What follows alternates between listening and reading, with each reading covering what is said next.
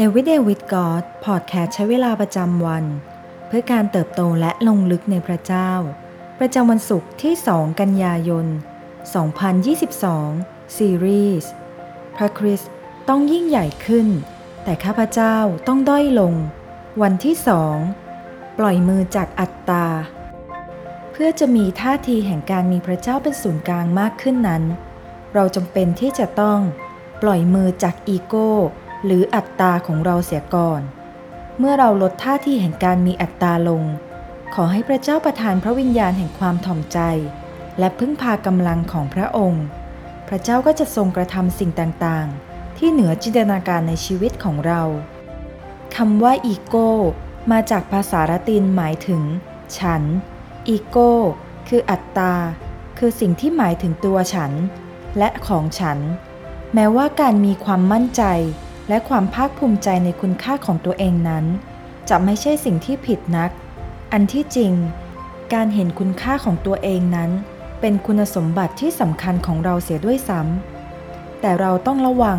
ที่จะไม่ปณีประนอมต่อคุณค่าของตน เพียงเพราะอยากได้รับการยอมรับเท่านั้น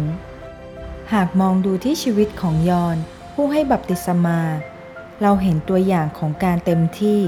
ที่จะยอมลดความสำคัญของตัวเอง ในขณะที่ผู้คนมากมาย เริ่มติดตามพระเยซู และเข้ามารับปฏิสมา จากพระองค์แทนที่ยอน พวกสาวกของยอนก็เริ่มรู้สึกไม่พอใจ พวกเขาไม่รู้ตัวว่ากำลังนำอาจารย์ของตนไปเปรียบเทียบกับใคร แต่สำหรับยอนผู้ซึ่งรู้ว่า พระเจ้าทรงมอบหมายหน้าที่ ให้ท่านนำผู้คนมาหาพระเยซู กล่าวไว้ใน พระธรรมยอนบทที่3ข้อที่ 30 ว่า พระองค์ต้องยิ่งใหญ่ขึ้น แต่ข้าพเจ้าต้องด้อยลง ช่างเป็นประโยคที่แสนถ่อมใจเหลือเกิน ในพระธรรมฟิลิปปี บทที่สองข้อที่ 8 พระองค์ทรงถ่อมตัวลง ทรงยอมเชื่อฟังจนถึงความมรณา กระทั่งมรณาบนกางเขน แต่อย่างไรก็ตาม ตัวอย่างอันแสนสำคัญที่โดดเด่น ที่สุดแห่งความถ่อมใจนั้น ปรากฏในพระเยซูคริสต์พระเจ้าผู้ยิ่งใหญ่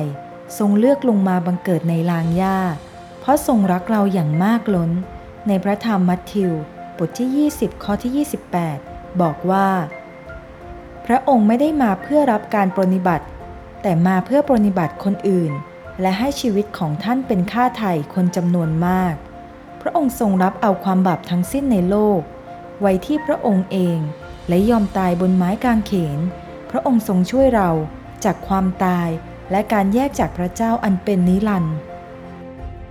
ลองใคร่ควรดูที่ชีวิตของเราให้ดี เรากำลังขับเคลื่อนชีวิตด้วยอัตตา ว่าเราเหนือกว่าผู้อื่นอยู่หรือเปล่า ชีวิตของเรากำลังขาดความถ่อมใจอยู่หรือไม่